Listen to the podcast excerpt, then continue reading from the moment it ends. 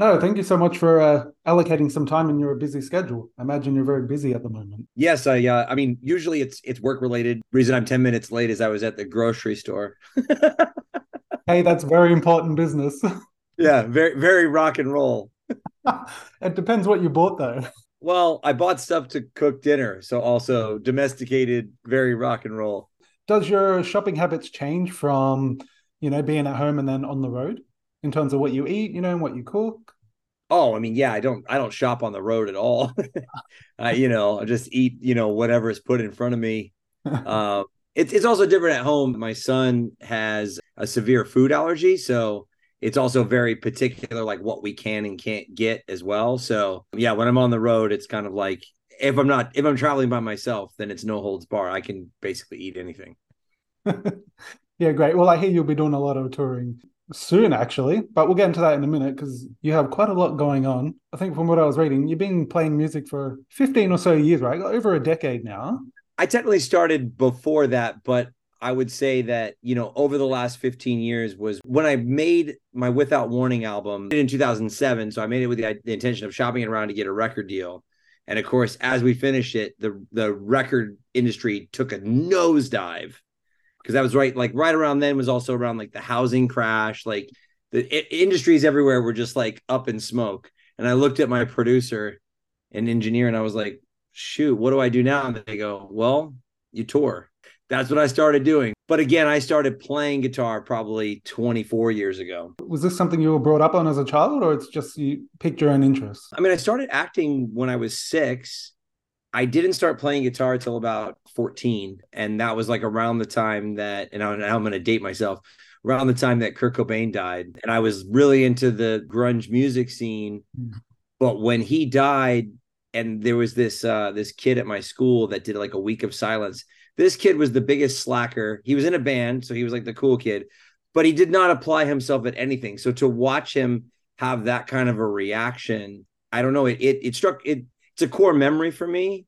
I think we think about things in like a very, you know, esoteric way when we're teenagers more so than adults. Yeah. But for me, it was like, wow, music is so powerful. Look what it did to this kid. It was then that I saw this guitar that had been sitting in the corner of my apartment with, you know, that, that belonged to my mom. It'd been there my entire life. Yeah. I just never saw it until around that time. I was actually listening to your discography all morning and a little bit yesterday. Love the security record it's so good. Disaster, brilliant song. Um, I gotta say. So you're doing quite well, all things considered.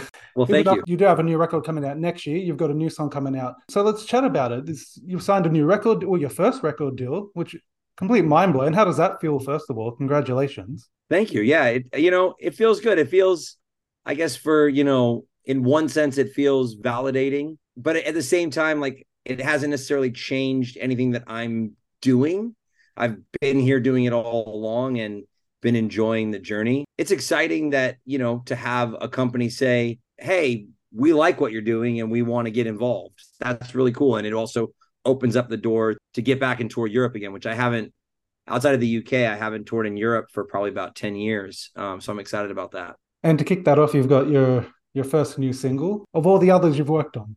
Yeah, it's funny too because the the way that the seventh album started, I had done a bunch of lockdown singles, as I call them, about nine of them to keep my head sort of straight during the, that time period. I remember the last one caught the attention of Ace Enders. So really, the first song that I wrote for this album is a song that I wrote with Ace Enders, and it's definitely going to still be on the record. My plan was I was just going to take the nine singles and be like, "Here's an album," you know, because that everyone's like, you know, you need you don't need an album anymore, just release singles Hmm. But that that point, I'd already lived with them for so long, and Ace was like, "Hey, I I see where you're going with this like most recent release, and I want to write with you." It was then that it kind of dawned on me. I was like, "Okay, well, what if I scrap all, all those? They've already been out, and I just write a record with my friends that are in other bands and do these collabs." Really, I thought that would be the first single. Is that one? Then when I got the record deal, and SBAM was asking me who I wanted to bring in to produce it I had three people in mind, and I told my friend Taylor Carroll about it. He says, "Oh, well, I want to do it." And I said, "Okay, well, I'll put your name in the hat." He goes, "Okay, what are you doing on you know Monday, which is like three days away?" I'm like, "Uh, nothing." He says, "Well, come into the studio. Let's like just try it out and see what happens." Mm-hmm. Six hours later, we wrote this song that has probably more energy than my previous six albums combined.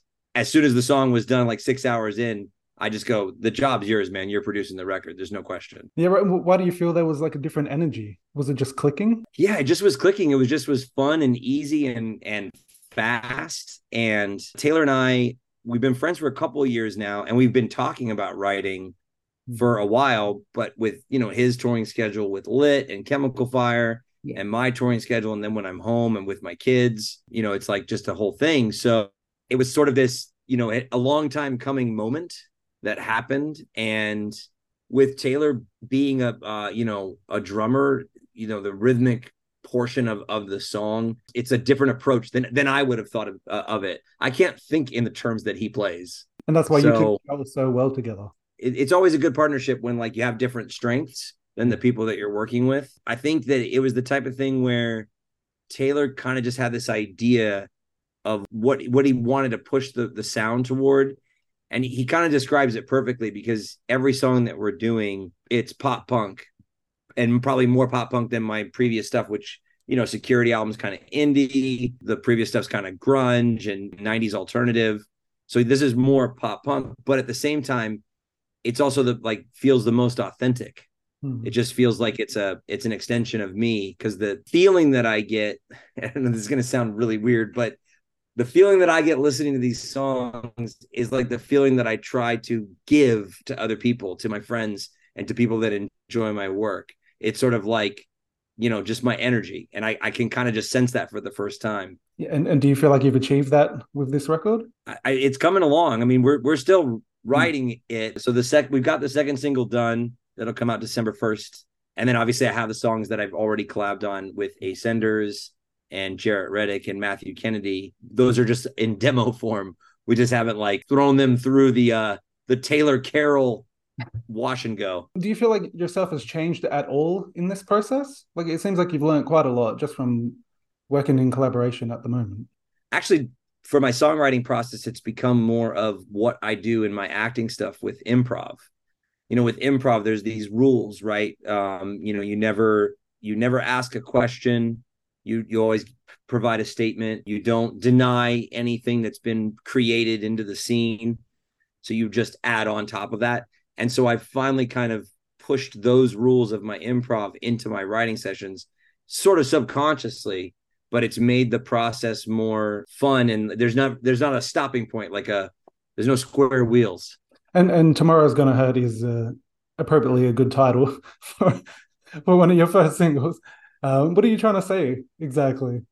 With the top, um, the what we're what we're basically trying to say with it is there's a self awareness of you know when you're when you're out having a good time with your friends, you are going to trade something for that fun, and and in my case, it's typically I'm trading sleep, and I know that uh, you know if I have, have responsibilities the next day, that I still have to do those things, regardless of how tired or I, t- tired I am or how I feel. And that's the trade off. Because I'm also like amongst my friends, I'm sort of the last person to leave any event. Whenever I'm anywhere and that's the place I want to be, like I don't want to be anywhere else. So people if have if they've had me over at their house, they kind of have to kick me out. I'm the last man standing.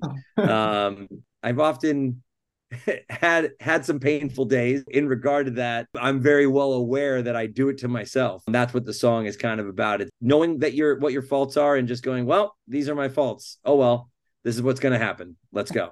And is there anything left out of the song that you wanted to include? Because it seems like it's got everything you wanted. It says all about you. It's got your lyrically it's got the sound is there anything you wanted to include but you didn't? No, there there wasn't. In fact, we had written so many parts to the hmm. tune that we were getting to the part where, you know, the bridge would go and I said, "Well, that first pre-chorus was so good. Let's just throw that in again because I want to hear that again." As opposed to writing, you know, a brand new bridge. Kind of fun to break the rules a little bit here and there you're still learning through the process is do you have more to say or? i try to to keep in mind like what my what I'm sort of known for or like what I want people to think of me, what I want my reputation to be. So in that regard, I try not to cross those lines and just for the sake of shock value, I leave that more for the character acting, character leads that that I that I play where I can be someone outside of myself and surprise people in a different way. But music is very much an extension of who I am in real life. I try to keep the parameters of what I'm writing to stay within that realm and not be not be weird or outside of myself. No, absolutely. And, and what better way to say who you are than literally naming the band after yourself? That's mainly because I couldn't think of a of a good band name. like I tried to think of something cool and I just couldn't. So I was like, well, Steve Miller did it, Dave Matthews did it. It worked for them. Just, you know, add band to the end of my name, we're good to go. Yeah, for sure. And I know listeners can't see this, but I feel like Underdeveloped's a good band name as well. it could it could be. I although, you know, that is of course only a new name for my new TV show, which is playing in Australia uh, on Tubi. And I think I don't know if you saw my recent interview with one of the morning shows over there. After that interview, I talked about how my grandmother, who was born in Fremantle, always was, you know, a supporter of, you know, Ned Kelly and, and always said that there was some sort of understanding that we had a relation to Ned Kelly's family. And after I did that interview, I talked about it. I got a Facebook message. So now I've identified the actual family tree of how I'm related to Ned Kelly. And so as it turns out, Ned Kelly's dad had a sibling, and that sibling, if you follow that tree down, it gets it gets to my my grandmother and her sisters. It's a cousin basis, but I'll take it. I still think it's cool to have any kind of lineage with Ned Kelly. I love that. He's he's an iconic Australian. So either way, for sure. Um, are there any plans to come to Australia for touring? I have been trying to work out a tour in Australia for as long as I can remember. I I got very close in about 2015 and there's a band out there called Cambridge, I believe, that was on like the Australian Warp Tour. When my best friend was over there with his band, he met them and he's like, "Oh, you got to meet these guys. You got to go on the road with them." So, you know, I'm going to I'm going to revisit it again. I think actually my friend Matt Stocks who were we've done we were just on the Emos Not Dead cruise last year and did some fun stuff with Bowling for Soup last year, and we've got a, a European tour in Germany in March. He's moving to Australia. So I was like, dude, if you're moving to Australia, you got to figure out a way for me to get a tour over there. So I'm hoping that gets to happen, you know, maybe maybe like a year from now. Maybe it'll finally happen. After your record's out and it's, you know, it's in everyone's head, there'll be a clamoring for you to arrive, I think. there we go. From from your mouth to God's ears. Thank you for that. That's it.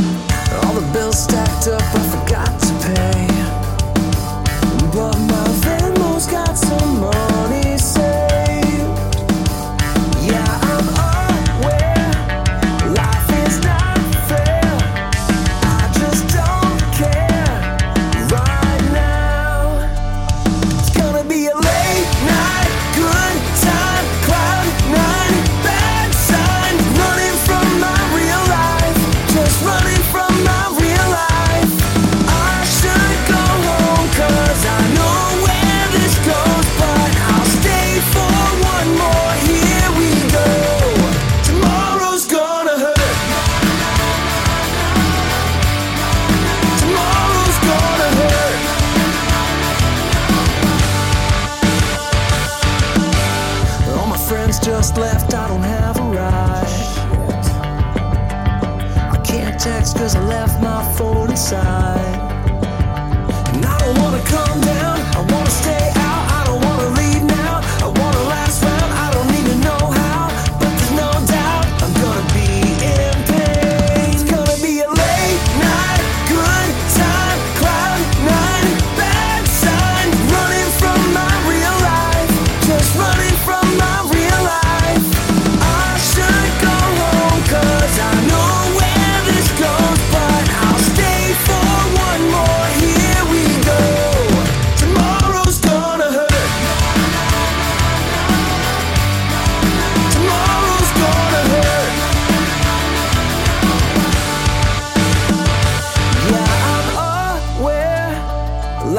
is not fair.